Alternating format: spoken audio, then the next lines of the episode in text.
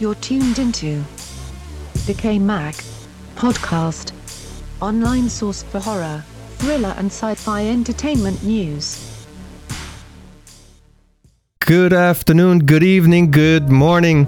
This is Ken Artuz founder for DecayMag, and this is our first time that we're going to be doing an Instagram live with our podcast. So you're going to see the ins and outs of our recording, and we have some great journalists, podcasters on the line, and we all going to be talking about four, four interesting topics on horror cinema.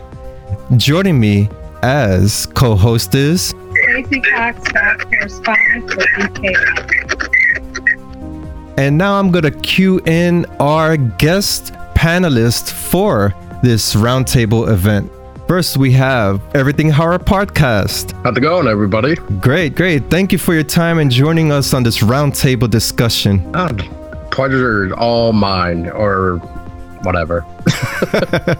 it's going to be fun. Maybe in spirit. Looking forward to your topic. Oh yeah, yeah. I'm looking forward to everybody. Anybody, anyways, everybody, stay tuned because it is gonna be good, and who knows? Gonna have a good old grand old time. Great. And let me chime in. Our next panelist for our discussion Possessed Radio. Hey guys, how's it going? All right. We're doing great. Can't wait for your topic. And also, thank you for joining us on this discussion. Well, it's gonna be a lot of fun. And in this episode, we'll be featuring an exclusive interview with filmmaker Stewart Sparke. The discussion, his upcoming film titled Book of Monsters, that will be in film festival circulation this year. After a successful campaign over at Kickstarter, which had the audiences slash backers select kill scenes and key antagonist creatures, this film is innovative in that arena by putting the basically the plot characters in the hands of the audience. That's that's pretty cool. So stay tuned for that interview and without further ado, and let's kick it off with our first topic.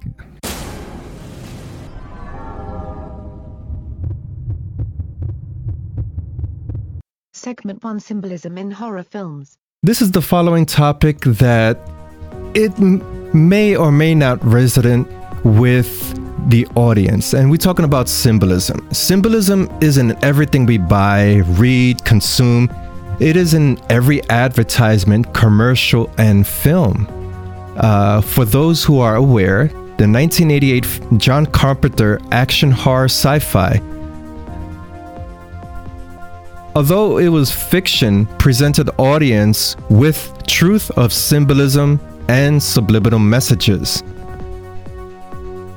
I'm not gonna go into the Illuminati. A lot of people talk about the Illuminati. That's not the topic of the discussion. That term is irrelevant, especially with the many societies that is out there that we don't know about. That's the topic for something else. With horror film, astute audiences will find many symbolisms that either go with the story or as an added message. Take, for example, the one eye. The posters from Star Wars The Force Awakens, the one eye sign is in popular culture and is omnipresent. So, what does it mean, the one eye? We don't know. There are many interpretations, and I'm not going to delve into that. Next, we have the monarch butterfly. This insect is in many horror posters. The 1991 thriller Silence of the Lambs and the 2016 horror film Before Awake. With the latter, the use of the monarch butterfly ties in with the occult and mind control. With mind control, the objective is to condition subjects in such a way that they end up acting without consciously thinking. It becomes instinct. With the film Before I Awake, the theme of the film was about dreaming and breaking the consciousness with the unconscious mind. In the 2010 thriller, a Serbian film, and the 2016 release A Cure for Wellness both featured checkerboard floor patterns. These were inserted in key scenes. The checkerboard floor symbolizes duality, and for those who have seen A Cure for Wellness, the antagonist, he literally has two faces. So, this presentation is not about the satanic or occult symbols in horror films. We all know that's gonna be there because it's a horror film. Duh. Oh shit. No surprise. We're talking about symbols that shouldn't be there. Checkered boards, monarch butterflies, the one eye. What do these things mean? So kicking it off, Stacy, uh, what does these symbols have you seen them have you noticed them and if you haven't are these eye openers to really look into Well, I have seen them. Um, have I noticed them before you said something about them? No. Uh, pretty much, as, um, as I said before, just going through watching films.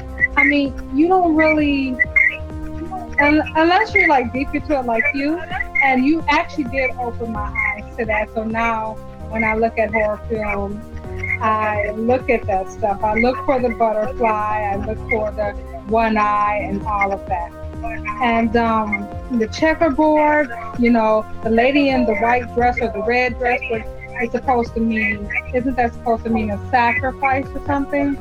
So now going into film, I am more uh, attentive, as I should say, looking out for that. And then now, and I'm just like, oh, I wonder what that means, you know? So now when I know when I see the butterfly, it's like, oh, okay, there's the butterfly.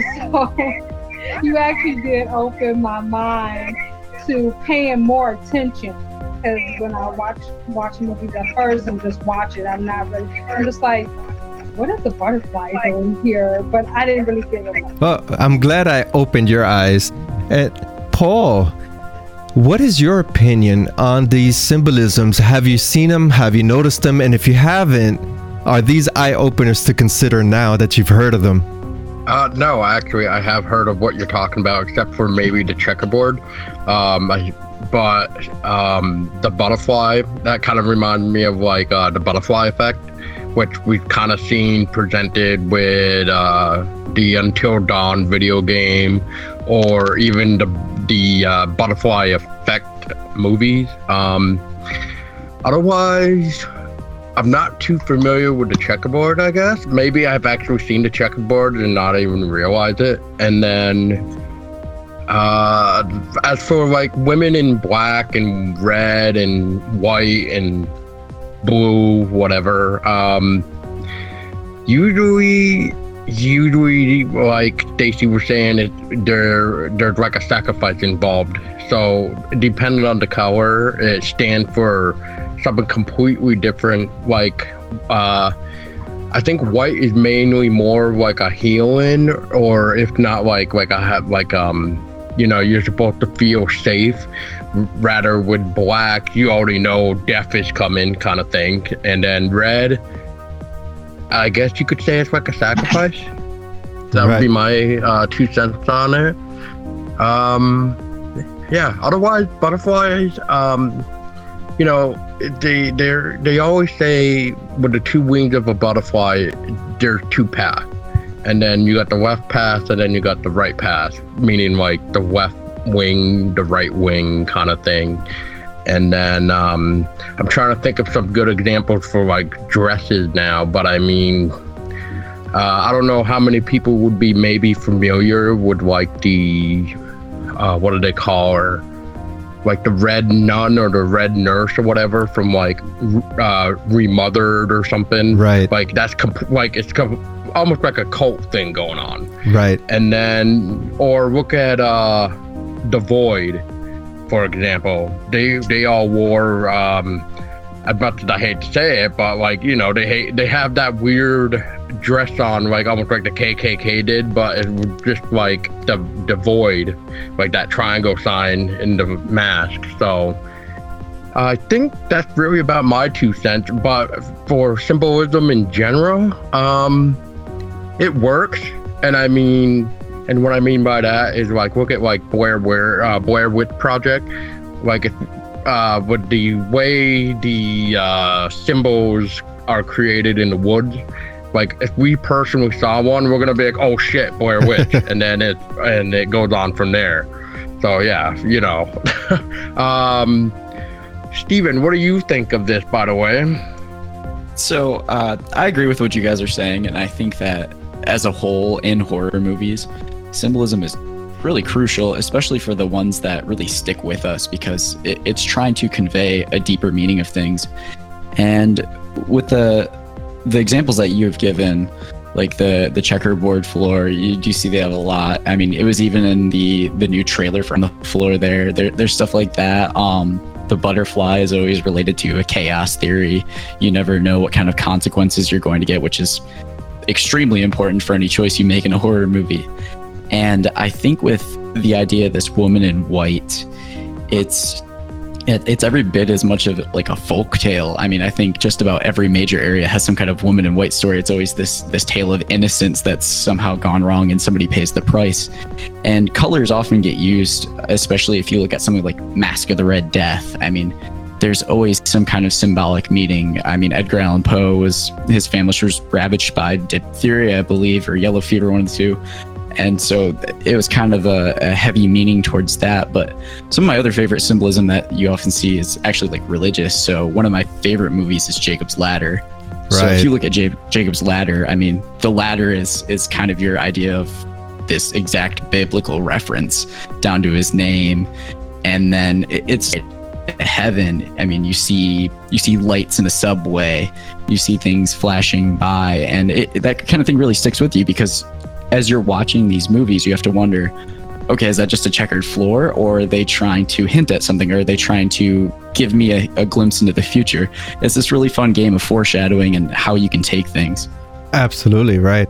And with that, well, sometimes we don't know what the director is talking about when he inserts it is he part like, uh, like I mentioned is it part of the story or did he just slide it in there? And people who are aware with the occult symbolisms of these the meanings behind these things like the perfect example that I w- made was the film for Gore Verbinski. And literally the antagonist had two faces and when his character was revealed he was dancing on a checkerboard pattern and I knew hey Something's up with this guy. Absolutely. I mean, it makes perfect sense when you when you look back, and that, that's one of the cool things about rewatching some awesome horror movies. Uh, definitely, that's so true. As I mentioned too in my presentation, these symbols are everywhere.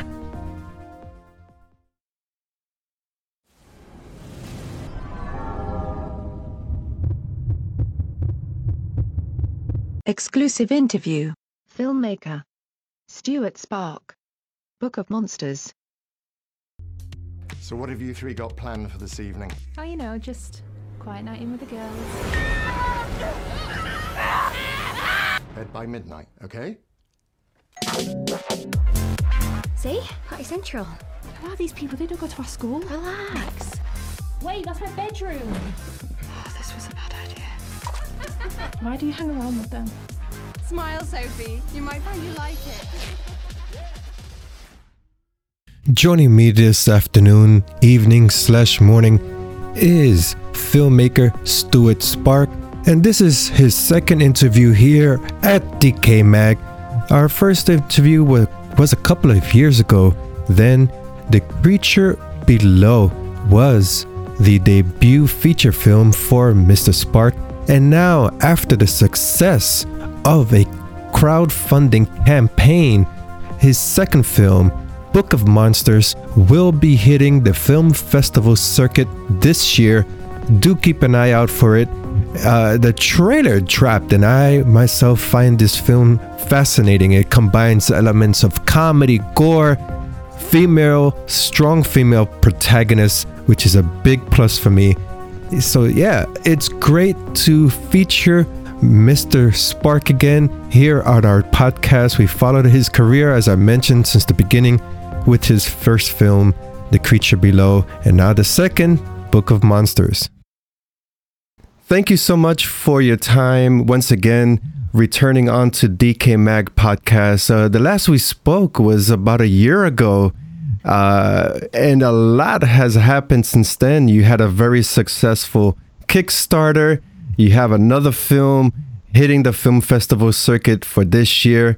Uh, do provide uh, a recap on the turn of events that's been going on.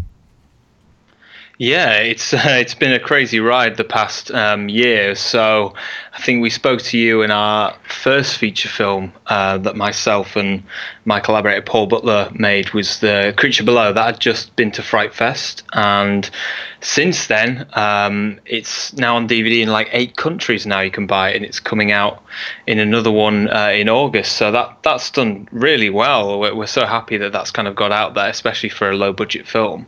Um, and we really wanted to get straight into the next one.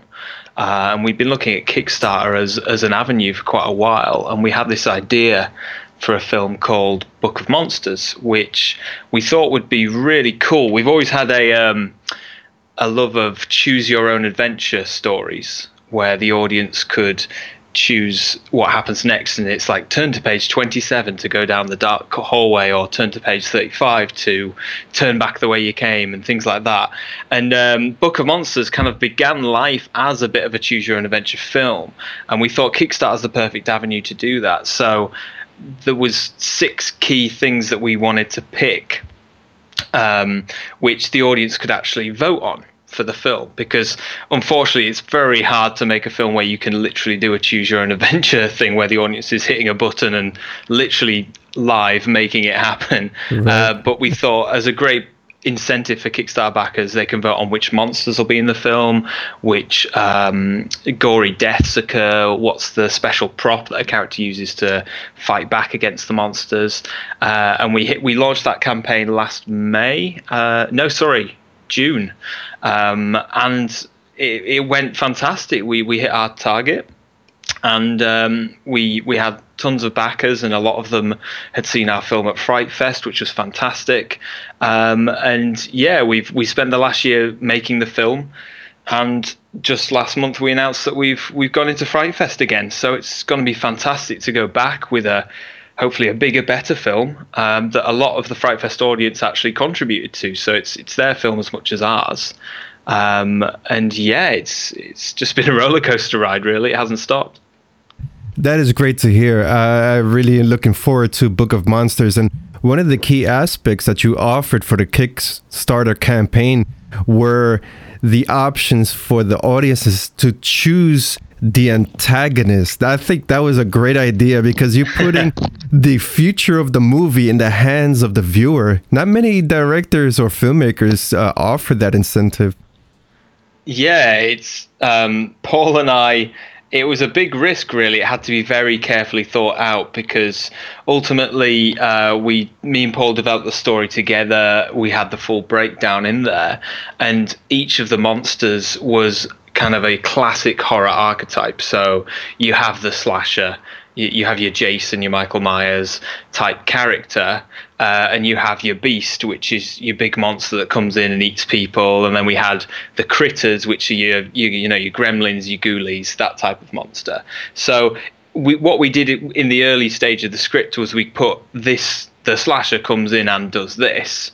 But ultimately, we didn't yet know what it looked like or what weapons it had. So we had to write the script in a way which would allow us to insert those in without completely having to rewrite the whole thing. So we were very careful about how much control we gave over. But I do think we gave over quite a lot of control yeah. in the end. And it was quite a challenge, I must say, because our, our turnaround from the Kickstarter closing to us rolling the cameras on the first day of principal photography was only about three weeks, four weeks. So we had to work really fast. The, the special effects artists had to almost be ready to go with any of the monsters that got chosen. Uh, so they were busy making mock-ups and designs. Um, we had a fantastic concept artist, thankfully, uh, Abigail Harding, who had drawn these amazing monster designs. And so the effects guys were ready to go. And as soon as we got the votes in for what people wanted, we adapted the script as quickly as we could, and and that was a great experience because a lot of fun things came out of it. Um, some of the things people picked, we expected them to pick. We were kind of counting on, oh, they, they're surely going to go for this one, for example, uh, and they did. But some of them, we were like completely surprised. We went, oh, they went for that, and it, and it ended up benefiting the film no end because you've got such variety in there and it's all tied together through the book of monsters in the film, which is is what summons the monsters to this party. Uh, and I think it's great because Kickstarter backers are going to be able to see in the book, oh, that's the monster that I picked, um, and then they're going to be able to see it on screen, and they're going to see their choices. And uh, we we had quite a bit of a luxury uh, with our effects guys. We used. Uh, DDFX. They are um, Paul Wilkins and Mark Wilkins. They love what they do absolutely love blood guts monsters. Um, and we had in the voting it was you know choose the gory death. So one of them was someone gets torn vertically down the middle in half. The other one was someone gets squeezed out the top like a tube of toothpaste. They loved some of them so much we've actually got more than one in the film. So the winning one is in there but we actually threw a few more in as well just because we like them so much. So everyone gets uh, satisfied. Um, if you if you like gore i think you'll be satisfied. Oh yeah of course yeah. Um, always uh, but the the gore here, uh, I've seen the trailer. The gore factor, it is acceptable, being that you mix comedy pretty well, so it doesn't bombard the audience into a gore fest uh, mutilation type of film. It's actually quite campy, uh, and it reminds me of a throwback from the yesteryear of horror films that had that gore as well as comedies. That was the direction you uh, this film was going towards. Yeah, definitely. I mean, I'm a huge fan of Peter Jackson's early work. So you've got Brain Dead, or I think it's called Dead Alive in in the states. Um, um, things like that that are ridiculously gory, but you're laughing your head off the whole time because it's absolutely ridiculous. And it's like the scene in Brain Dead. He's going in with the lawnmower and he's mowing them up, and there's the little baby creature that's pulling people's heads off. It's hilarious and it's disgusting. And it keeps the energy of the scenes going and we really wanted to get that across. So you, you kind of see it in the trailer brief section of the sequence where the monster first appears and hopefully people will be laughing and and just having a great time because it's just ridiculous people screaming running around running into the monsters and getting into all sorts of trouble and that's where we kind of worked in all the deaths that we had on the kickstarter. So they kind of peppered throughout the film. But we didn't yeah it's definitely a fun film. Me and paul with Creature Below, it was a much more serious film. It was a slow burn. It was more psychological horror than than Creature Feature. Uh, and we just said, look, we want to make something that people are going to laugh, cry, you know, scream, and come out with a smile on their face. And uh, hopefully, we've done that with this one. Right. Yeah, I, was about to uh, mention uh, the creature below is way of extremely different far end of the spectrum when it comes to visual storytelling. And Book of Monsters is a great addition to your resume because it diversifies your palette as a filmmaker. I hope so. Yeah, we, we didn't want to. We, we definitely don't want to keep making the same film. And Creature Below was it was our first feature. We were still really learning how to even make films at that point. We we'd made a lot of short films before, but it was that was our film school really was making The Creature Below, and and I feel like we've we learnt so much on that, and we really grown as filmmakers both technically and aesthetically, uh, and in storytelling. Uh, and we wanted to see what we could do with that, and again, yeah, make it make it as different as we could, and, and it's the same goes with you know all the ideas that we've got kind of down the pipeline for things we'd love to make, they're all so different from one another. Uh, and I think that's key, really, because we really want to show what we can do. Uh, that's great. And for the protagonists here, uh, what would audiences be expecting? I'm uh, referring to the trailer and for the poster art. I see that we have the strong protagonist, the fe- the strong female protagonists. Yeah, you're going to see quite a journey for the three leads in the film. You've got um, Sophie, who is our lead, who's played by Lyndsey Craine. You've got um, Mona, who's played by Michaela Longden, who you probably recognise from The Creature Below. And then you've got Lizzie Stanton, who's playing Beth. And they're kind of our three the focus of the film, um, and they're all friends at school, and they're all misfits, outcasts, and they're thrown into this mad situation and must try and and rally everyone else together um, to fight back the monsters. And and Sophie in particular is her story very much, um, and we've got Nicholas Vince on board to play Jonas, who's her father in the film, um, and it adds such an emotional core to it, and there's a great um, kind of the, the plot involving Sophie is to do with her mother and and and how the book ties into that. I don't want to say too much because it will spoil the film, but I think what we definitely tried to do is you you've got you've got a horror film that's got a lot of comedic elements, that's got a lot of gore, but I mean we we watch so many Paul and I uh, these kind of schlocky horror films uh, where it's just women running around in, in tight shirts getting killed, and there's no substance to it. And and whilst those films definitely have a place, we do enjoy them.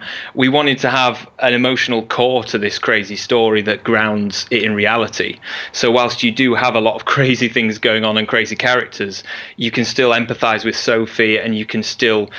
Uh, experience her journey with her as she grows from quite a timid girl with with quite a, a, dark past and and growing into this really strong woman by the end and she's got her core team with her. And um, the supporting cast as well they're, they're absolutely fantastic. We've got some again some familiar faces from creature below. We've got daniel thrace back. He was we just love working with him. He's been in pretty much five six films we've made so far um, but we've got so many other great people who've joined us on this. We've got Aaron Dennis, Anna Dawson's back from The Creature Below. She was our lead in the last one, and she's playing the complete opposite character she played in Creature Below, which I think will be really fun for people who've seen Creature Below because she's she's really fantastic in this, and you're gonna love to hate her character. oh, so well, those characters, okay. yeah, definitely, and uh, yeah, work with so many new people as well, and I think yeah, you're gonna you're gonna get your blood and guts and, and comedy, but you're going to have a really sweet story uh, that hopefully will have an emotional payoff for the audience with, with Sophie as well.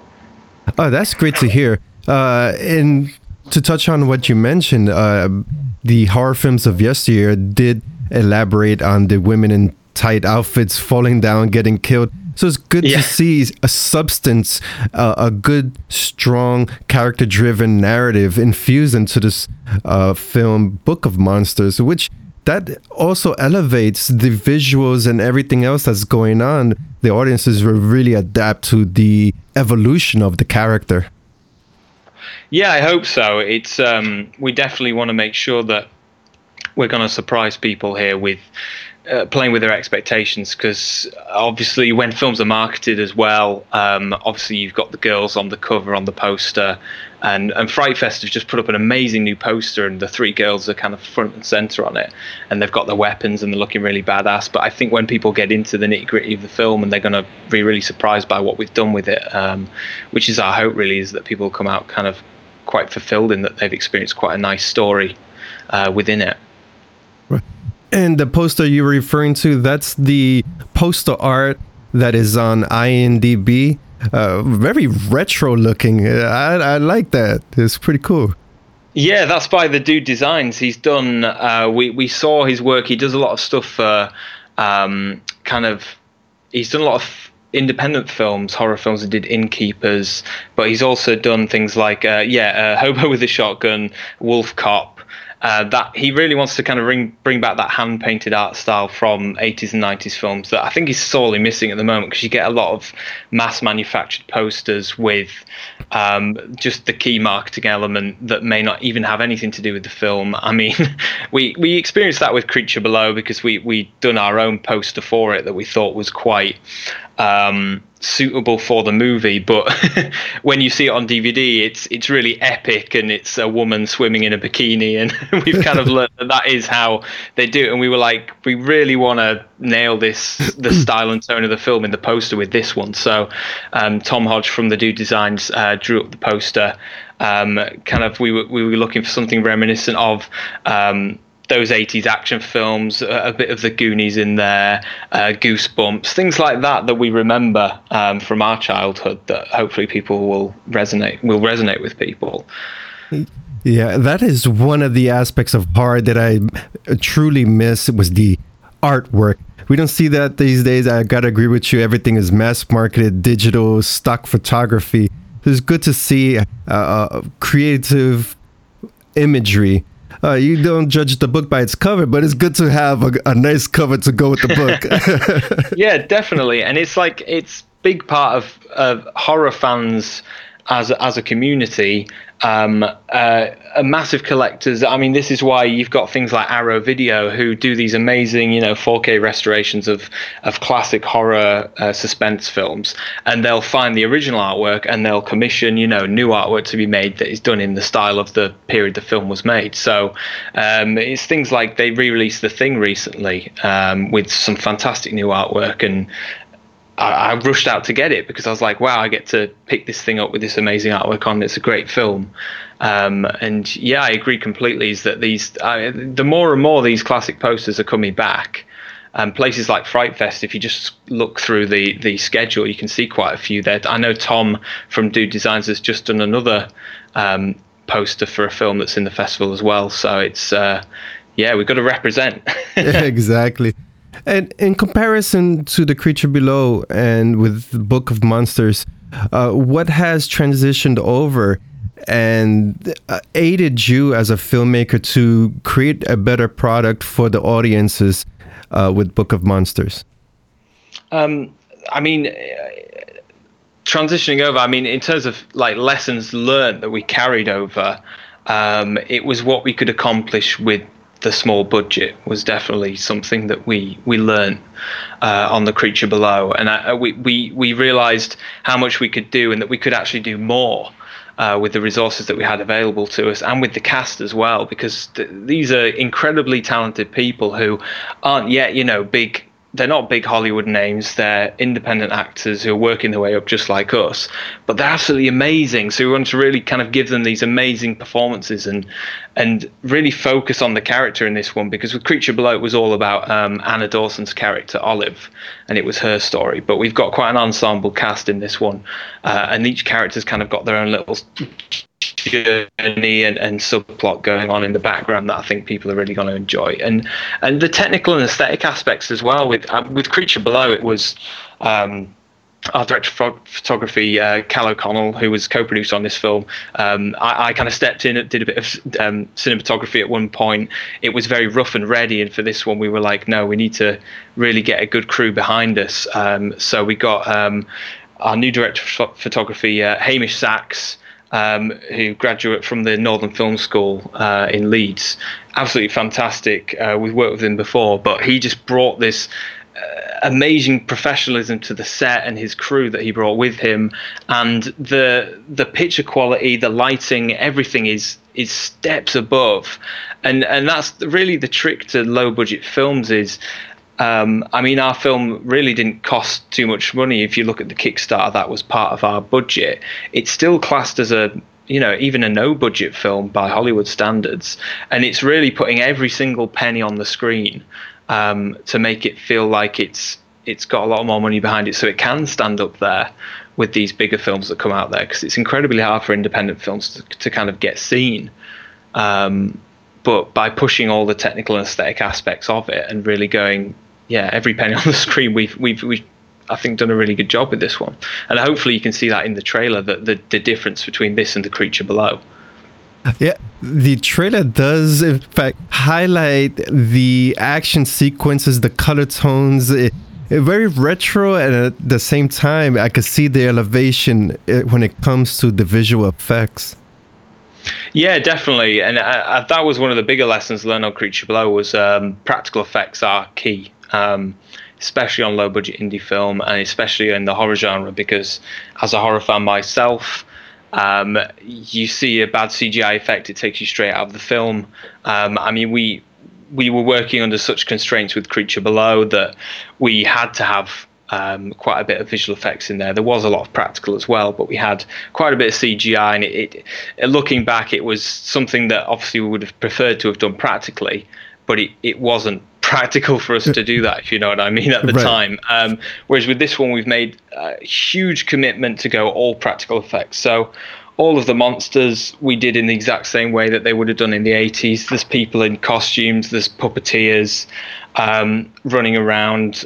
It's the gore is being chucked from buckets and blunderbusses and, and all sorts of stuff all over the place. We've got wires pulling things over. Um, and we really wanted to kind of replicate what we loved in films like, you know, Evil Dead 2 and, and Brain Dead. Um, and, and that's been key for this one. So I'm proud to say that, you know, aside from a few um, little visual effects touch-ups that are well they're necessary these days to hide wires and things like that it's it's a very much a practical effects film oh that's great that's outstanding and for being a small budget films, I think that is the trend now with the horror genre. And of course, Blumhouse, they are uh, a good example of creating a low budget product and putting it on the market for big returns. I think that's really what is transitioning the indie scene, especially with films that are heavy with practical or special effects. Yeah, definitely. I mean, Blumhouse, uh, you know, we talk about them all the time because they're such an ama- they're doing amazing stuff. I mean, they they really hit it with um, you know your Insidious, your Conjuring films, but they've got their Blumhouse Tilt um, label, which is finding a lot smaller indie directors to come in and kind of bring their creativity to these bigger ideas. And we're getting some amazing content out there. I mean, the fact that they kind of brought M Night Shyamalan back from his his back um, from the grave. yeah, back from the grave. I mean, but Split was fantastic, and also I really loved uh, The Visit. Was a really fun little film as well. It's it's about these simple ideas that are executed and artistically they're very creepy and scary and uh, yeah they're just so effective um, and I, I, think the practical effects are, are, really in demand these days and that's the response we've had to the trailer and the poster is like oh this looks like an authentic kind of 80s throwback film. And people are we've had a few like trailer reaction videos on youtube people going wow practical effects. Like i'm in i'm in already. Just i've seen the practical effects. I'm, I'm going to watch it. So that's definitely kind of worked in our favor for this and hopefully people really enjoy it because it's just being on set with them is absolute an absolute joy because we were we had the little gnomes in the film that you'll see in the trailer and the little garden gnome puppets.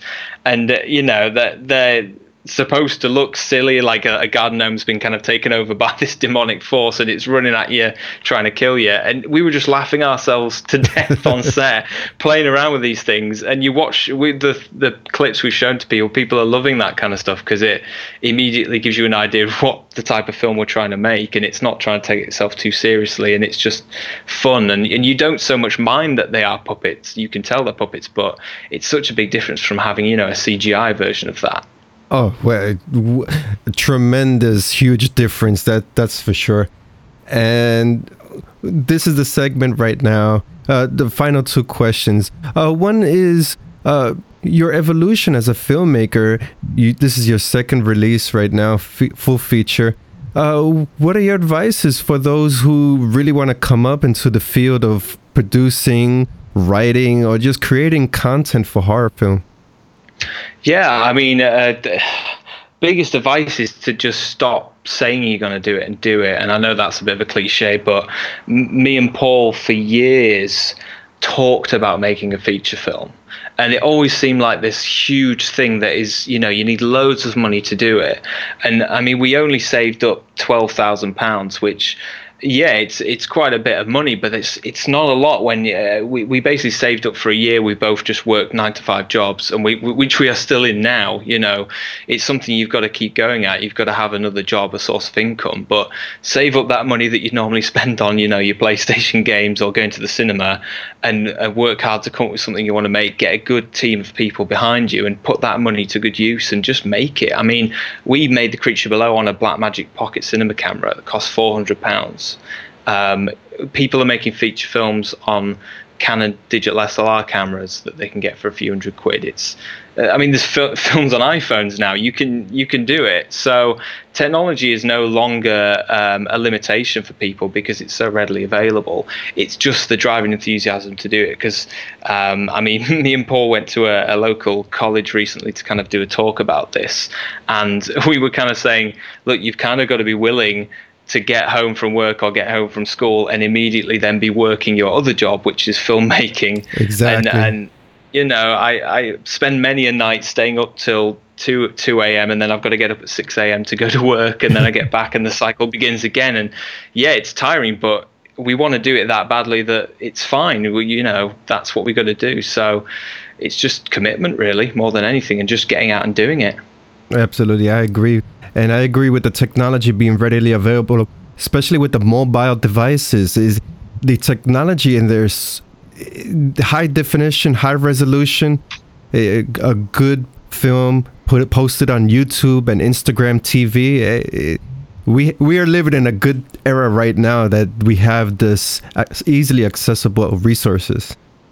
Yeah, definitely. There, there is literally no excuse anymore to do it. I mean, uh, there's uh, there's all these 40-hour film challenges or film marathons that you see a lot of people running, where they give you a camera and they go, right, you've got 40 hours to go make a film, and that's a good practice. Just do that as an exercise for yourself. Um, because yeah, just grab your phone and go and do it. And and editing software as well. I mean, you can even get like um, Avid Media Composer, which is you know it's one of the industry leading ones. Now do a free version right. uh, that you can get. And that used to cost two thousand pounds upwards to get the the featured version. You can get it for free now. So, just yeah, get out and do it. Definitely.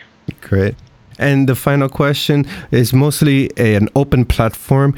Uh, plug in the social media handles for yourself, for your film, and where uh, Book of Monsters will be screened at so far. I know it's in film festival circulation, so you may not have all the.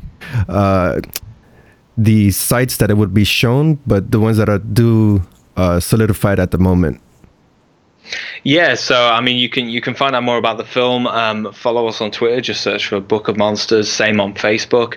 Um, you can check out our website darkriftfilms.com to kind of learn more about us, our previous films, and maybe some future stuff.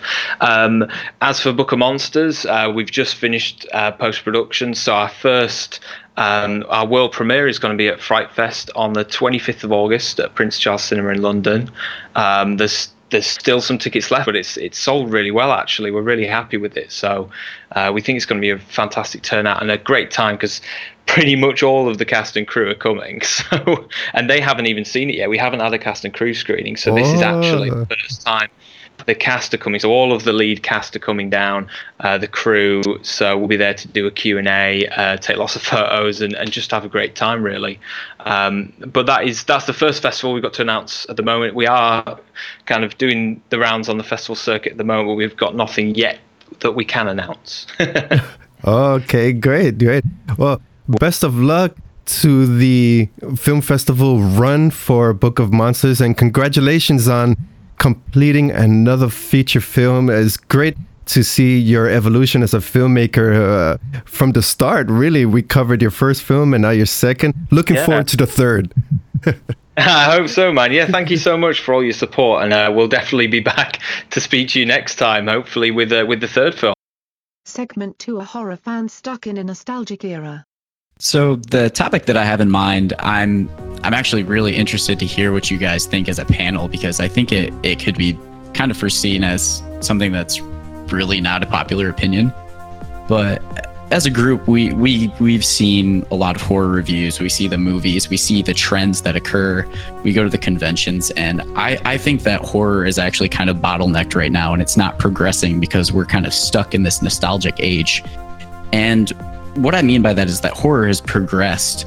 Uh, if you look back at like the 30s and 40s, we have movies that were inspired by themes of the time with the Great Depression. When we start to move to the 50s and 60s, we start to get things more liberal uh, as we become more open to things, more sexual, more violence. And then when we move even for actors like Wes Craven and John Carpenter, who have taken horror to our doorstep, you know, they've started to have these uh, killers that are just in the suburbs. And it, it's kind of changed the way that we frame horror. And I think that fans claim right now that they want change, but most times what we see is a lot of the same old, same old. We see our Freddys and our Jasons daily, and when we get these original ideas, they're often met with a lot of strife. So, for example, like recently we've had the films by A24, we've got our uh, The Witch, we've got It Comes at Night, and then also you got things like The Babadook, It Follows, and these are movies that don't really specifically fit a mold that we can reference. And critics love them. They love the departure, and the audience as a whole is very mixed. There's a lot of people who are very much against it. And I think part of it's because there's still a lot of people who want remakes of these classics in their minds and they go and support it. And that kind of says to Hollywood, okay, why don't we just keep milking this for all it's worth? And there's some audiences who don't want to move on from this older style of film. And instead, you see people arguing about what should be remade, or maybe they want, you know, their 13th installment of Friday the 13th to come to life and things like that. But I think another thing that we see as a trend in response to that is people making these movies that are in the spirit of. So, I mean, when you see like Stranger Things trying to get at those for 80s nostalgia, you got Rob Zombie with his 70s grindhouse style. And I think this refusal to move on from these older ages has really prevented horror as we know it from moving forward. What do you think about this, Paul? Well, first of all, I'm glad that you actually brought up The Witch because The Witch was by far one of my favorite films when it came out to theaters.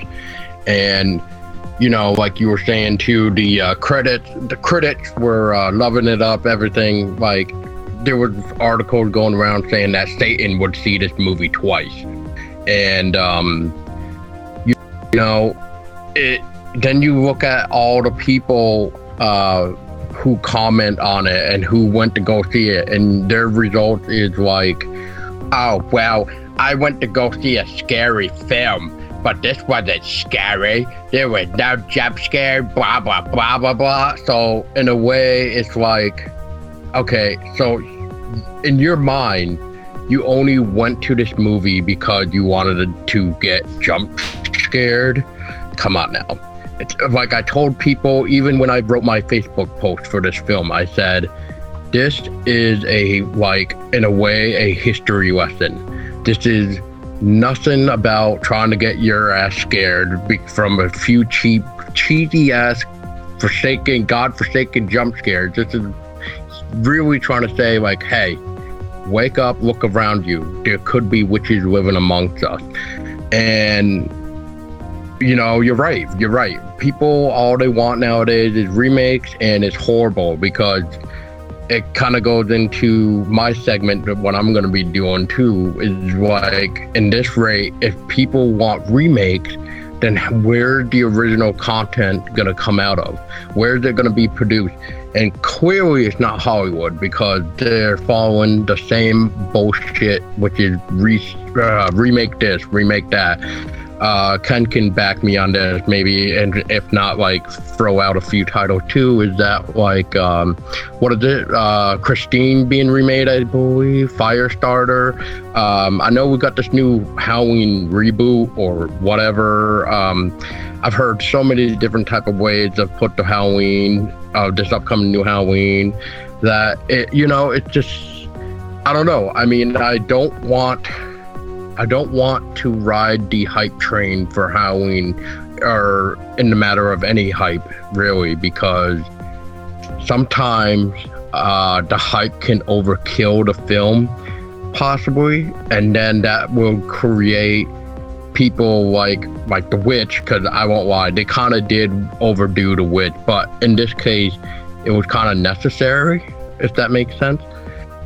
And uh, I just I don't know. I mean, uh, it's just a sad it's just a sad world. Um, Stacy, what are your thoughts on this? Stephen, I love that you brought up movies like The Witch. Um, and I couldn't understand it myself, you know, why critics were craving these kinds of movies because going to watch The Witch, I looked at the screen like, what is going on here? Like me, I, I definitely, I expected the jump scare. I expected like just about every other witch movie you've ever seen, you know. Um, I expected what black magic and all of that, the craziness, and then before it to be so, let's see, minimalistic and subliminal as it was, it definitely like I didn't really classify it as horror for like uh, psychological suspense, and then to see critics rave over that, and I'm like, uh, did you watch the same film that I watched? and then when we getting back into all the remakes, the you know reboots and everything, all of the Jasons and Freddys and all of that, um, as um, you know, you and Paul mentioned, and seeing how you know other reviewers, not the critics, but other reviewers are joining that bandwagon for the remakes and reboots. It's just like, okay, that is insane as well. You know, we're tired of all these remakes and reboots. Uh, we want something different. You know, we want something different. We want a different voice. We want creativity, originality. And movies like The Witch definitely offer that. Um, but I think we're still also looking for that jump scare per se because I mean we've talked about it before. What is horror? Mm. You know, horror is supposed to scare you. You know, it's supposed to, and, and it's not really scaring you anymore, right? And um, so yeah, when uh, you can't really classify movies like The Witch as horror, I don't huh? think and Uh-oh. it's it's also yeah, like I said, it is different. So I'll give it that. But I feel like critics are just like they are they're they're all over the place. They are so all over the place. It's fun. You see, this topic just went into different areas where now we're discussing what is horror and the witch. Well, the The Witch was more of a suspense thriller, in my opinion, if you want to put it into a label. But the the classification of uh, our fans stuck in an, a nostalgic era, I think it's true. And even if we see the new films that is coming out now, they always pay. Well, we have three films now that we have Book of Monsters that it's coming out on the film festival circuit has that retro feel. Um, summer of 84 has that retro feel. Uh, look at Stranger Things, also nostalgic. So it, it seems like it's a great idea now, but it's also still paying homage. It doesn't feel original per se. No, no, I'd, I'd agree with that. And I think that the only real positive that this has for people who want to branch out, who want to see horror evolve, is that this gives independent filmmakers their opportunity to provide the people with something that's unique and different that Hollywood just isn't offering right now. Oh yeah. Uh, you see, we splintered again. Uh, Hollywood, Hollywood is at fault here for not providing great content, and that goes back to what the the late ni- uh, 1990s the films that we have out now it's doesn't is pales in comparison and and we have a few minutes left in this segment uh, now for some closing remarks on this topic starting with paul ah well um first of all, Hollywood, just you know, stop listening to the fucking fans. I'm just gonna put it out there. We need to they need to stop listening to the damn fan because once you got the fans involved, that's what ruins movies. And Ken knows this already, but what I like to bring up movie wise in this is uh, Alien Covenant. Ah. Look at what the fan did to Alien Covenant, all because Hollywood listened to the fans. And now we got a piece of shit, and then with rubbing alcohol on it just to help maybe have some lemon and some salt in there too. but uh, you know, now they're saying the next Alien film is not going to even have aliens in it, even though it's called Alien Awakening. So it's, I don't know, it's, I just feel like Hollywood just need to start um, thinking of original stuff, whether it be going out out of their way and finding indie horror uh, indie horror makers and trying to start fresh again, or at least maybe instead of six writers on a film, maybe have like two writers on a film. and I mean, I could go on probably, and probably everybody else here too with this godforsaken type of topic, but. Oh, Stephen, that was a poor guy. Savage. Savage. Well, no, no. I mean, it's not. It's just. It's a good topic because you know we can all weigh into this because it's just like people only want certain type of stuff coming out of Hollywood, and whatever that may be. Well, it's remakes really, but I mean, when are we going to start getting back to like the originality again of horror films? Absolutely. And Stacy, uh, what is your final thoughts on on this topic here? Uh, and before before you begin, I just have to toss my hat in with this Halloween reboot. It, my faith is not in it. I think it's gonna suck tremendously, and it's because of this topic. People are stuck in the nostalgic era.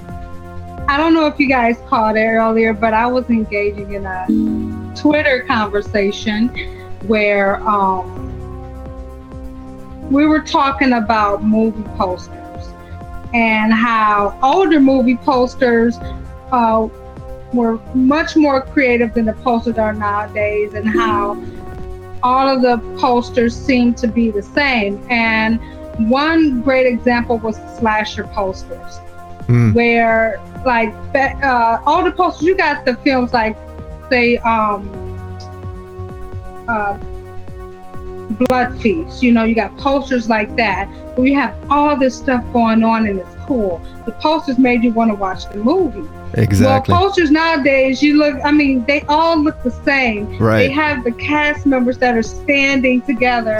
And i talked about the film that i watched yesterday called ruin me and said how the poster art reminded me of Scream, the Scream poster. and you see the Halloween H2O poster going around on Twitter, and it's like, it reminds me of that film too. And then we got into the topic of films and how uh, films nowadays, like slasher films, are pretty much all the same. And I talked about how the characters and like Ruin Me is like a cliche, because it's pretty much the same character roles that you see in just about every slasher film nowadays. So, um, yeah, it's definitely like.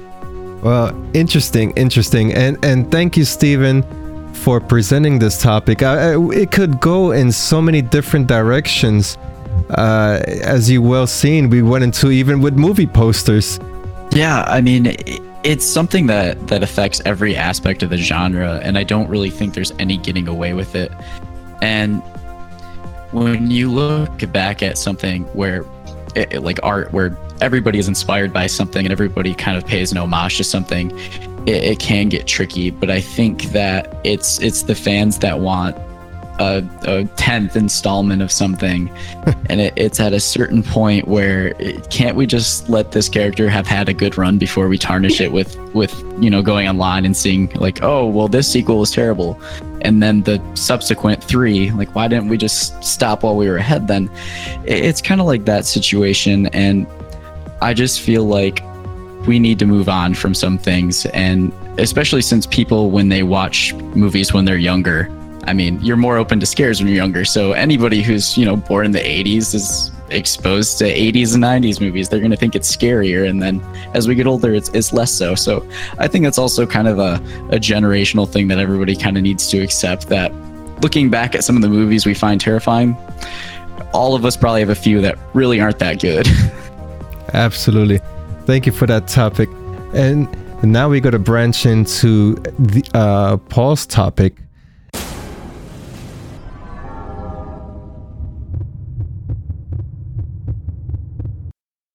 Segment 3 is crowdfunding hurting indie films.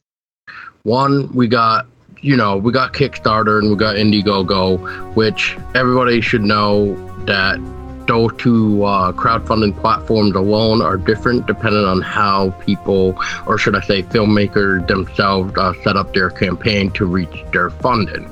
Uh, one way is they can have it as a set goal, meaning like um, it will only be charged if they reach the goal.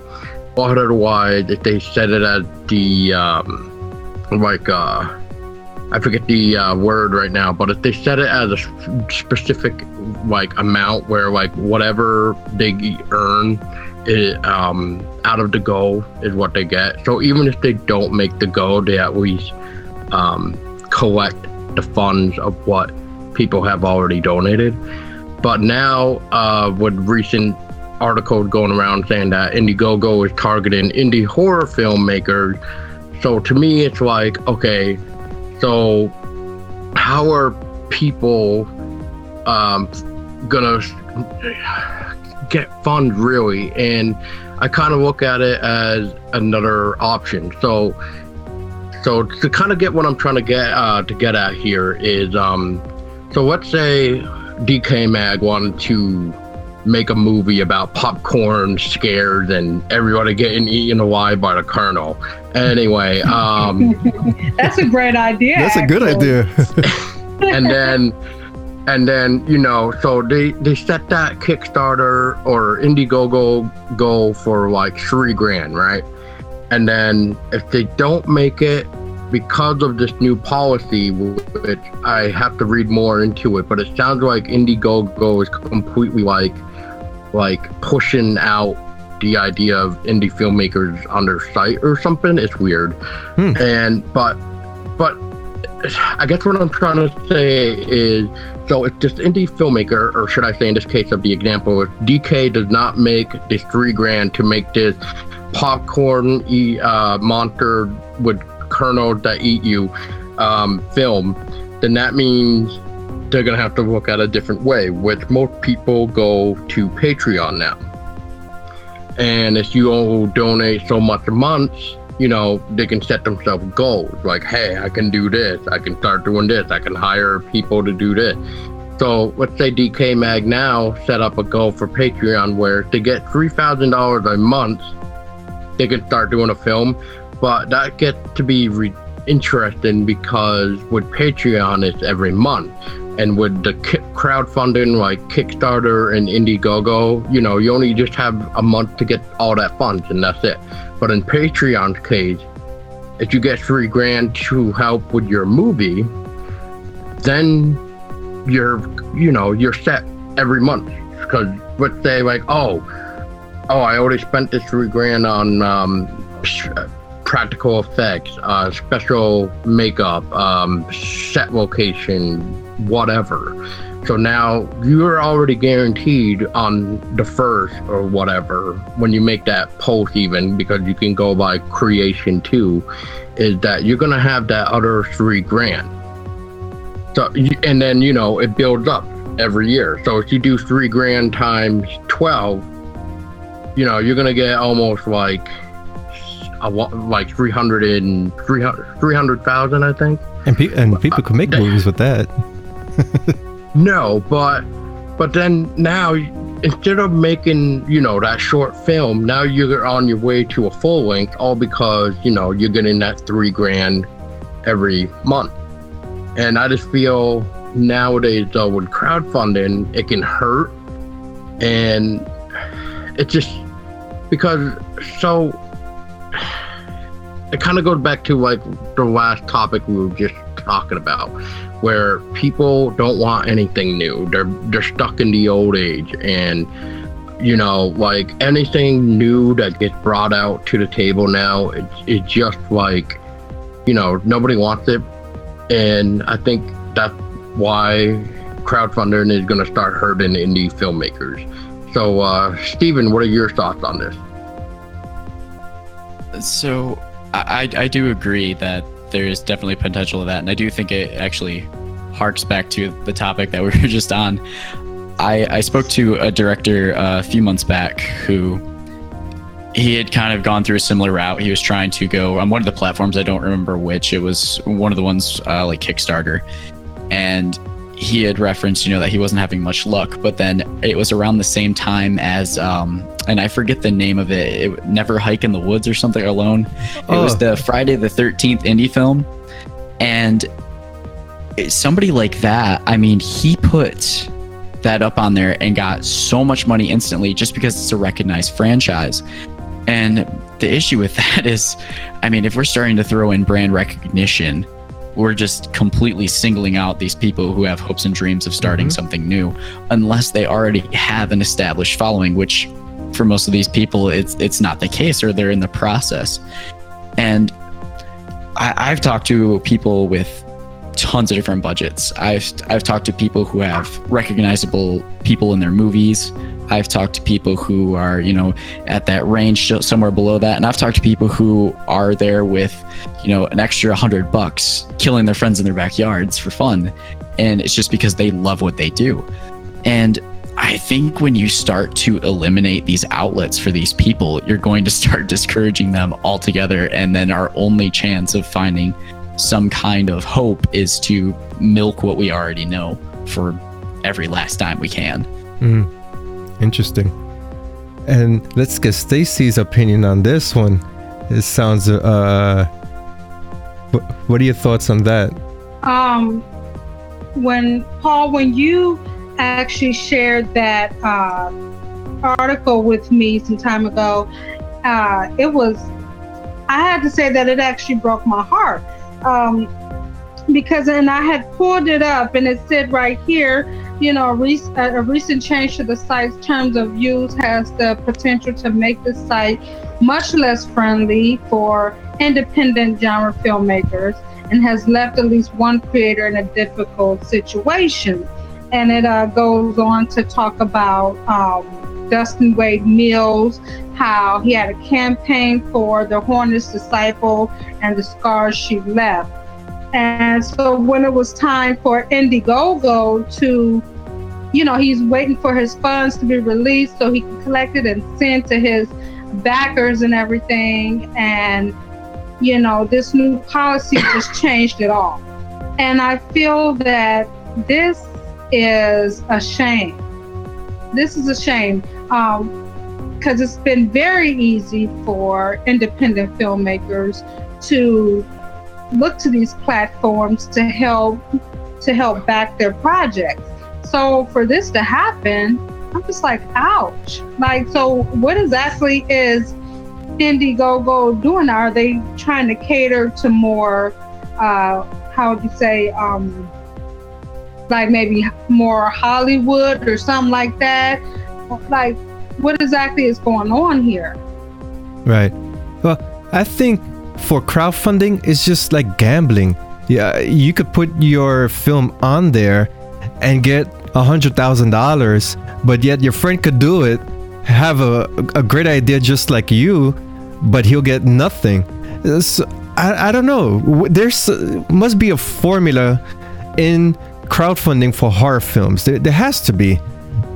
And why does one person get so many and the other person doesn't there has to be some type of good playing field where everybody could enjoy this money uh, that is coming in.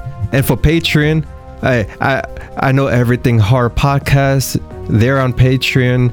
We're on Patreon, and it's all a struggle, especially with creating content, podcasting. All of this this is not free, and we need monthly revenue to at least help in some capacity. Uh, I think it's just gambling. Uh, and Paul, f- with that front, what do you suggest could be a better platform for crowdfunding? I honestly don't really know. Maybe Patreon because, um, you know, at least then you can continue getting funds rather than just, you know, trying to get that goal because at least with Patreon, you know, you can you can set a goal, but the the the problem now is you need to get content to keep people coming back to want to keep pledging to you. And here's the funny thing I've seen: I've seen a Patreon page for a horror video game where they had like 200 260 pledgers and zero posts. So how how is that even possible? How how why would you be? I don't know. I guess in a way, it's like what you were saying, Ken. You're gambling your you're you're gambling your money away in this case because if you are pledging a month and there's still zero content on this Patreon to even tell you what's going on, uh, you know, like what the hell is going on? But I don't know. I mean, we it's really hard and sad because there's also whole, like horror stories when it comes to people even pledging money for uh, projects on Kickstarter, maybe even Indiegogo, where you know the uh, the uh, campaign person got the fund and then maybe blew the fund, and then that was it. You know, nobody gonna get their they, uh, their item that they kickstarted or whatever, all because they fell into the whole. Um, I, am gonna call it the Kickstarter horror story, where you're you're not gonna get anything. So it's it's really hard and it's very risky, especially when you're trying to help people because now it's gonna make you go, okay, well, I just supported, you know, what to say, three Kickstarter people, and now I just got screwed all three times, and I don't even think I'm gonna see my stuff because now they've disappeared. So it's it's it's gonna be uh, um you know, just gonna be a whole new horror story, I guess. how how ironic a horror story for a horror story. and to to close out, we have uh Stephen also.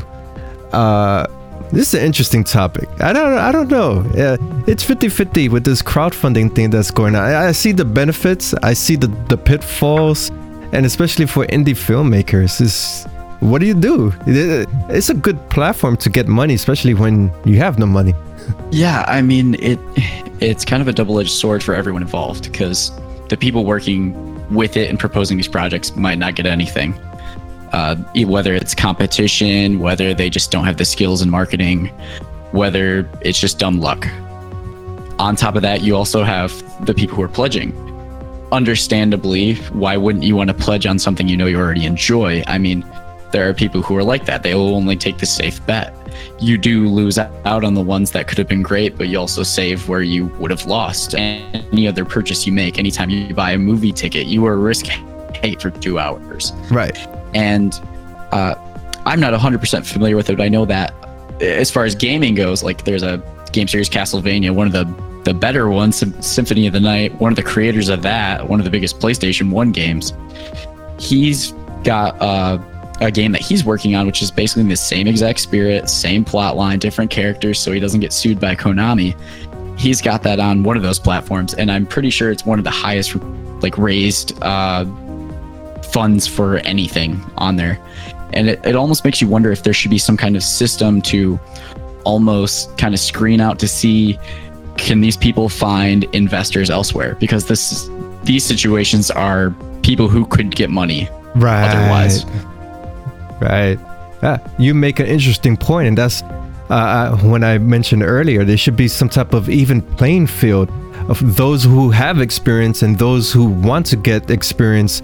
You can't put them in the same boat because we all know the guy with the most experience and name recognition gets the most money. As sometimes. Yeah, I mean, can George Lucas hop on this platform and and pledge pledge a project? I mean, eh, eh, yeah, exactly. And and if someone else has the same idea well, of course, different characters and stuff, he'd probably get zero.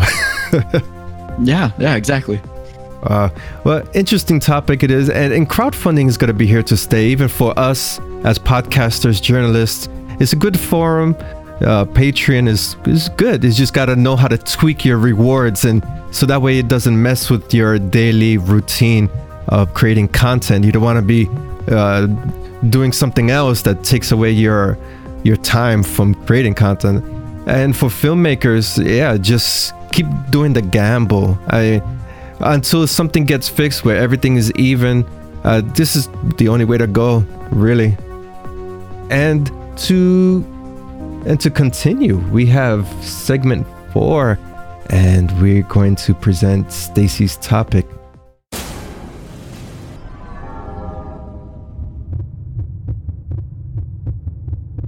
Segment 4 Horror Pushing the Limits and Boundaries. So, the big question for me here is what challenges your boundaries and limits? How much can you endure mentally and emotionally? A lot of horror enthusiasts crave to be terrified in some way. Uh, that's why you have more of these extreme haunts that are taking fear, the fear experience to a whole new level. However, for me, that fear experience translates to film because let's face it, I can't bring myself to experience an extreme haunt because I'm just not mentally strong in that sense. So I like to challenge myself or my strength in films. That's why the topic of pushing the limits as far as content goes is so appealing to me, and I tend to discuss it often. So, what attracts your attention to films uh, that are overhyped reviews? The ones that say a film is twisted or deranged, or they use a statement such as not for the faint of heart or not for those with weak stomachs. So I will watch those hardcore underground films that are based on the reviews alone, uh, not necessarily because they're enjoyable. Because let's face it, most of them, probably 90 to 95% of these films are bad in one area or another. Uh, most of them like with horrible performances, horrible cinematography, special effects that will just make you shake your head in disappointment. But for me, it's all about challenging my mind to sit through that 70 to 90 minutes without breaking my will. It's about survival of the cinematic fear experience. Paul, I'm going to start with you because you seem to be really big in the fear experience. You recently shared with me your adventures in ghost haunting with Finding Ralph and the one with the soldier. And I remember thinking how terrifying that must have been being out in the cemetery or the woods, especially that late at night, ghost haunting. At the same time, it must be your gateway to channeling your fear. So, what does the fear experience and challenging your limits mean to you? Well, um, to be honest, I know one person here doesn't really quite believe in the uh, paranormal stuff. oh, oh, who so, could that uh, be? it's going to be interesting to see that. um, I wonder who's that. Anyway, no. Um, anyway, you know, I guess I guess what I'm going to say about horror pushing boundaries, or in this case, what you're asking me about going out there in the field and seeing what I can find. I guess you could say it really started back in middle school when I um, went over to my friend's Justin's house. Well, technically farmhouse, and you know we would be would be sitting there watching a movie up in his room on the second floor, which is like really has uh, two two guest rooms, his room, and then there's like another big room, but it leads into like um, his sister's room. But that door has always been locked, so you can't really unlock it. So if it even was uh, Justin's sister trying to spook us, she would literally would have to walk around the entire house just to find us and come up the stairs, which we can hear, and just do whatever that I've experienced. But there's a there's been quite a few experiences there where you know it's it's very hard not to believe that there's something that that the naked eye can't see. And like example so there was one night where we all had um, we were um, celebrating justin's birthday.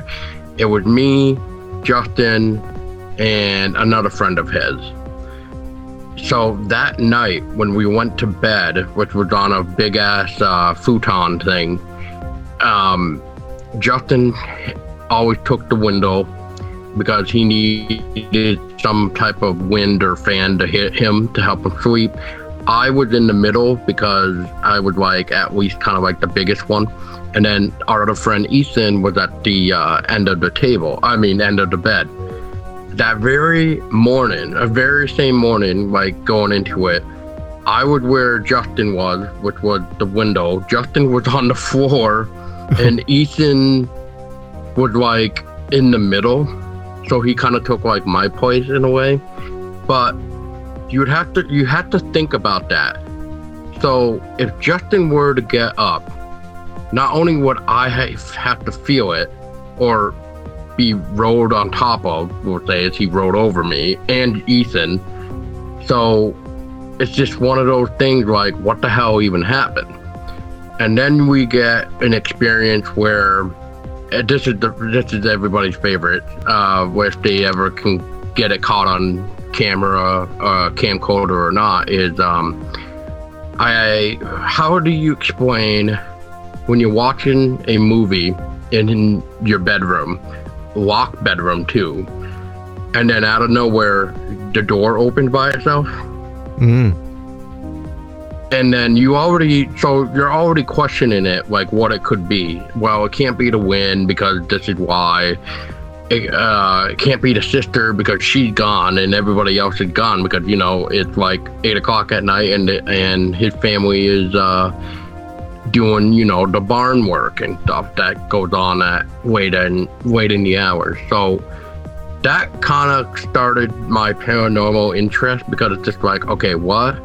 And then but of course i watched all the paranormal shows or at least the ghost hunter show. And um, then back in 2011 is where i actually started um, a paranormal group with a couple friends of mine and from there we either caught something or we didn't uh, catch anything. But in Stacy's case with the video that she's talking about with finding Ralph, which I think that's one of my favorite evidence ever I've ever caught, and, and that is because um, I bought a spirit box, which um, if people don't know what a spirit box is, picture like a EVP, regular EVP, like what to say this is a recorder, right? And then I'm gonna be like, is there anybody here? can you speak your name? And then, you know, I hold it out. And then, um, you know, at that point in time, I'm to have to take my recorder now and hear if I even got a response at home. But with the spirit box, you can hear in real time. So whatever you're to get, you're to hear in real time. So when we heard Ralph, it came in clear as day uh, I think Stacy can even agree with me on that. That it came out so clear, yeah, that you could like definitely tell it that it, the guy said Ralph, and um, which is interesting. That's all we got. And then a week after that spirit box session, we went back. I went back with a different crew, and you know, it was just like it was just like uh I don't know. I don't. I just it's just really a weird experience because it's just one of those ones where you you can't believe you're finding a, a gravestone with Ralph in it. I guess. And Stephen, I'm gonna put you on the table now because I know your opinion from uh, episode with Decay. So I'd like to know your thoughts on this. So, kind of taking into account both. Uh, Stacy how how she had presented the question, and then also uh, to follow with Paul's. I I grew up the house that I just moved from that I, I grew up with my whole childhood. Uh, it was considered the haunted house in the neighborhood. There was a suicide in her bathroom. There was a murder in the garage, and a lot of people really believed in the area that that house was weird. People would come over and say weird things happened. I, I'd heard from people in this small town that were even my teachers who had actually lived in the house when he was a kid that weird stuff happened. And I just, I don't know. I I guess I just don't believe in it. it nothing's happened to me. Um, that's just kind of where I stand on it. If if people are fascinated by it, which I am, I, I do think it's an interesting concept. Uh, it's just for me, I, I need some proof for myself, I guess, and I haven't found that. But as far as pushing my limits in other ways, I guess for me, horror isn't so much about keeping me scared to death of something. It's more like giving me some kind of like strange feeling and afterthought, making me worry about something. And you know, there are a lot of people right now who who talk about extreme horror films. And as someone who who's worked in surgery before and someone who's worked in a cadaver lab doing dissections, I've seen gore and I, I, enjoy seeing special effects, not because it freaks me out, just because I like to see how how good some of these people are. I think it's fascinating. Like there's some really cool stuff out there. But when I go and I try to find something to really push myself, it, it's usually heavy in the plot. It, it's where can people be pushed to their limits and why? Is it always just a, a black and white, this entity is after you, or is it relationships with people? And I think that's where I find my enjoyment and my ways to push myself with things. I like those controversial movies that really kind of push the limits in terms of meaning. And when you when you talk about some things like I know like McKamey Manor or something, people talk about going there to basically go there and, and really get scared. I, that hasn't I have no interest in that. And it, for those of you who don't know what I'm talking about, it's basically like going to a haunted house in October, except they grab you and hold you down and torture you and it's it you sign waivers and it's it's extremely aggressive. They they have a camera shoved in your face the whole time. To me, that's that's not horror. That's PTSD. That's not what I'm going for. I, am okay, like like jumping a little. All right, I, am totally fine with that. I expect that. I, I hope for that. It's fun. Uh, getting a reaction is half the fun of horror. Like, there's no shame in it. I mean, that's why we go. We we enjoy the the fun of it. But when it comes to things like that, to to kind of prove something to myself or or really test my my limits whether it be physically or or uh, mentally. I'm I'm just not into that idea, I guess. Right, and and that's a good point because Stacy she had an invitation to go to uh, one of these uh, haunts that you described, and for some strange reason it didn't pull through. The organization never got off the ground, which is tragic. But yeah, how far can you go with these things uh, when it has to do with a haunted house. And for horror film, for horror film, I prefer horror with gore and this and that. Yeah, but I also enjoy horror films that carry a story. If I'm gonna sit and watch a film of somebody being chopped up, it, there better be a good story behind that. Absolutely. and to touch up with with um, with Paul. Paul, uh, guess what? In the last podcast that I had with uh, with Stacy last week, as a matter of fact, I had a paranormal episode. There was two episodes, as a matter of fact. We were house sitting last week, so I had my mobile uh, computer slash podcasting center, and First of all, the day started that a painting fell off the wall for no apparent reason. And this thing has been on the hook for months. It fell off for some reason, don't know why. So I said this to myself, okay, fine, whatever, it happened, whatever. Something happened. Right. So later on that evening, I was recording with uh, Stacy, and on my mic, I'm hearing something. So I hear somebody walking down the stairs, and I said to myself, wait a second, I told everyone I was in the basement, don't come down.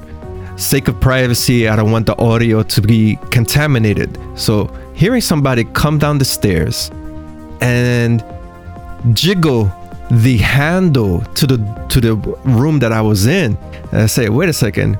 I, they knew I was in this room. Why you gonna try to come inside this room?" So after the podcast was over, I went upstairs, I asked my wife. She said no. I asked the three other guests that were with us, nobody went down to go down to this particular room in the basement. And the the dogs that we would babysitting too, at the same time, everybody correlated the time and they said the dogs started barking at that time and they heard three knocks at that very same time. So everybody was spooked out.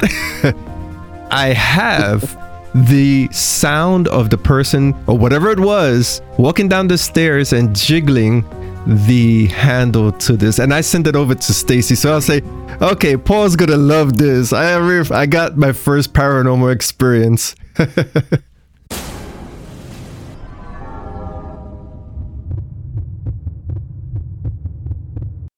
And now that we've covered all of the topics, all of the segments, everybody had some great ideas here.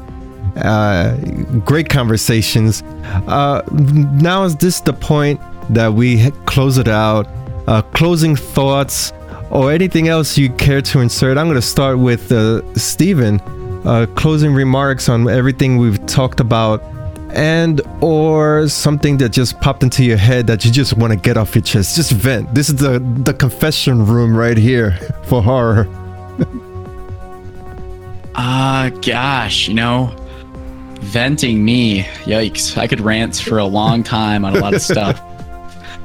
um, the, the nostalgia thing, man, that, that gets me. Uh, I'm, I'm not a big fan of comparing everything to other stuff. Uh, I think I think we need to recognize things for their own merits. But no, this is this has been a lot of fun. Uh, I do think though that if I buy a T-shirt that's like two sizes too small, and some of you guys want to come with me, I could be convinced to do a Ghost Hunter show. so, oh, so I, if anybody I, wants to go show me, I, I I know what you meant by that. you, you got the glasses, so it's a good yeah. reference. yeah, I, th- I think you can pull it off. Oh, definitely. Well, I think you need to do the hair, like the the greasy thing going with the hair. Yeah, yeah, yeah. One hundred Halloween costume. that oh, was a good one. let's one. do it. uh, Paul, uh, what is your final thoughts of any of the topics, or if you want to vent on something else that you want to talk about? Um, well, Hollywood just needs to get their ass out of their head out of the ass or ass out of the ass. You know, they just need to take a shit and then they just need to clear their mind, I guess. Um, you know, stop doing the remakes. They need to definitely stop listening to the fans because otherwise we're just gonna start getting rehashed everything. And then um or if they listen to what the fans want, then maybe we're to have a 50 50 chance of getting the movie actually ruined or movies in general. Because if fans want more scares, then we're going to probably be seeing more cheap ass jump scares, and we don't really want that. Because let's be honest, everybody gets sick of jump scares. We we need something more or different, and um, the only way to get that is if originality comes back into play like what's something new that can scare people now and um, you know there's kind of like what Stephen said we could probably go on and on about something like that. And that's the sad thing because horror is just it was like it's starting to come back but it's not coming back like the, with the old ways. It's it depends on what being made and what's really coming out and what sees the the light of day and what doesn't. Like you know, it's it's it's one of those sad things where you just never know what's gonna actually be in the spotlight and what's actually worth um, watching, but isn't getting any spotlight at all. If that makes sense. Right. And I don't know. And going back to um, Stacy's topic about pushing the boundaries and stuff, maybe maybe that's the thing too with Hollywood. Maybe Hollywood need to start pushing boundaries. Uh, uh, need to start pushing more. Whether it them going out of their way and trying to help somebody uh, indie horror wise with a film of theirs because they find the idea unique and creative versus let's make Teletubbies 5000 because everybody knows Teletubbies. Um, and yeah, maybe we, maybe in this case, maybe we could get DecayMag's uh, popcorn beer Colonel on board. So, yeah, the with the uh, uh, Colonel Killer, yes. Um, you know, who knows? Um, but I just really think horror just needs to, um, you know, it needs to kind of go back and appreciate originality versus something we already know. Give us something we don't know, and then make us want to learn it. Because, um, you know, learning something new is always fun too. Exactly. And Stacy, uh, what were your takeaways from these discussions this evening? Or just vent, uh, work, commute, something that's hard. well, um, touching on what Paul said about uh, pushing the limits with Hollywood and everything, um, and being something different. I think with Hollywood, um, I think they're stuck in between where, you know, of course we got the constant remakes and everything. They're going with what's, um, you know, what what what we know, and then they go into the realm of trying to be so different and so original that they go all the way off the deep end. Thus feels like The Witch. so uh, yeah, I think Hollywood and horror just really don't mix. They got like I said, they got a few rare gems out there, but they don't really mix for the most part. Um, and it's really funny because you have this A-list cast, you know, this well-known cast, and the story. I think a lot of times people watch it because of the cast. You know, like take take the movie Gotham. Uh, yeah, she's awesome. She was awesome in Monsters Ball. But in Gothika, I'm just like, huh. It's, it's too See, commercial. I'll just say it real quick. I'm sorry to interrupt, Casey, but that reminded me of a topic uh, that when I interviewed Alex Merkin, uh, who directed House of the Witch, which, by the way, anybody watching should definitely check out that movie. Very good indie horror film by Alex Merkin. But no, Alex Merkin brought up a really good point, which I haven't heard anybody really bring up in a long time, which is familiar faces uh, if we like example that we kind of threw back and forth is Brad Pitt. Everybody know Brad Pitt. Oh. So you throw Brad Brad Pitt into World War Z, No, and no. now we got a crummy ass Brad shit movie. but yeah, I mean, we me and him kind of went back and forth. What happened if we did not have Brad Pitt? What would have what would World War Z be then? Uh, anyway, so if we get used to Brad Pitt being in action movies, but then you bring him uh, into like a horror movie like that, we already know what's gonna happen. He's not gonna die. He's not gonna turn. He's gonna be the hero. Yes, we get it. And I know Brad Pitt was in uh, Interview with the Vampire, but I mean, come on now. But familiar faces can, I think, ruin movies. That's that's true. Uh oh, we open up on a can of worms here. Uh, I have to say, uh, World War Z was a piece of shit with or without uh, Brad Pitt because zombies don't climb each other and knock down a helicopter from the sky. It's just it's, it's I mean, zombies is not real, but that's not real at all. this is ridiculous. Man, I, I don't know. It's ah, I mean, what what's a in the in the 40s? A zombie was a you know from from voodoo and practiced in like Haiti and the Dominican Republic. And I mean, it's already gone through such a such a big evolution and. Uh, you've got just general infection movies like 28 Days Later. Are they Right. zombies? I, who really cares? The distinction that that movie wasn't good. I mean, 28 Days Later was, but but World War Z was. Was it exactly? Uh, yeah, we could all agree on that. That's p- totally cool. Uh, closing. Uh, this is a segment right now. Just plug in your your social media handles, uh, wherever it may be. Uh, starting with you, Stephen. Where could people find Possessed Radio? Uh, Possessed Radio is on iTunes and Google Play if you want to listen. You can also find me at Red Dragons Radio and geeksoftheindustry.com. They're both podcast networks. And then uh, my website is possessedradio.com. Twitter is possessed underscore radio, and then facebook.com slash possessed radio. If you want to follow my Instagram, this is my personal one. It's sleeping mongoose. It's all one word. and uh, if you want to hang out with me in the future, I'll be at Midwest Horror Fest this October. I'll be doing some judging, and it's free this year, so you guys should check that out. I'll have more information on that up too. Oh, cool, cool. Congratulations on that. That sounds awesome. And let me Thanks, tell you, man. Thanks for inviting me.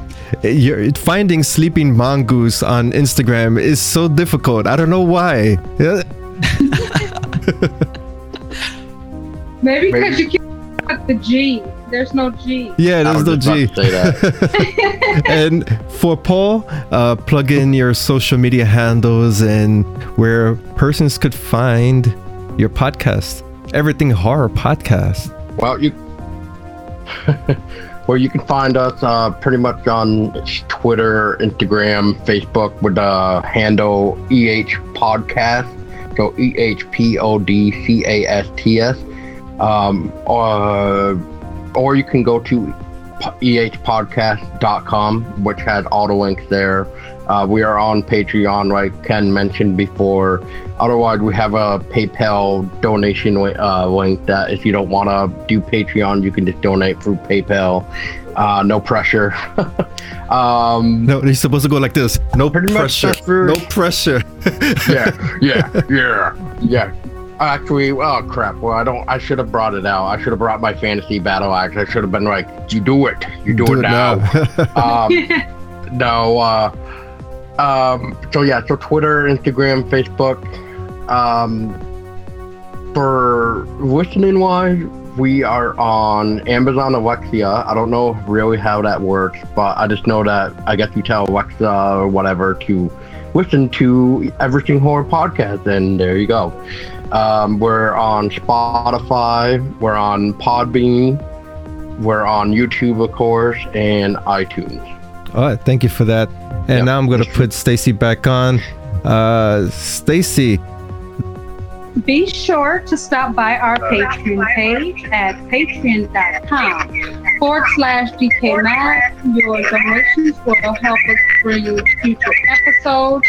As a patron, you will receive bonus content as well as free and discounted on upcoming DecayMag merchandise. thank you so much.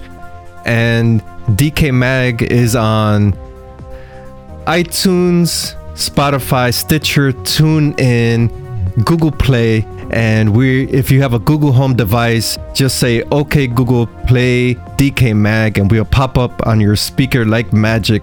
Techno- technology magic, which is great. And we're on Facebook, Instagram, uh, Pinterest. I, I keep forgetting one. I always miss one. But it's at DecayMag. We're not Decay or Decay Magazine or the word Decay. DK Mag. Thank you for listening. And thank you everyone for your time for this uh, roundtable discussion.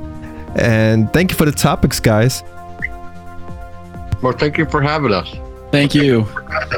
Thank you.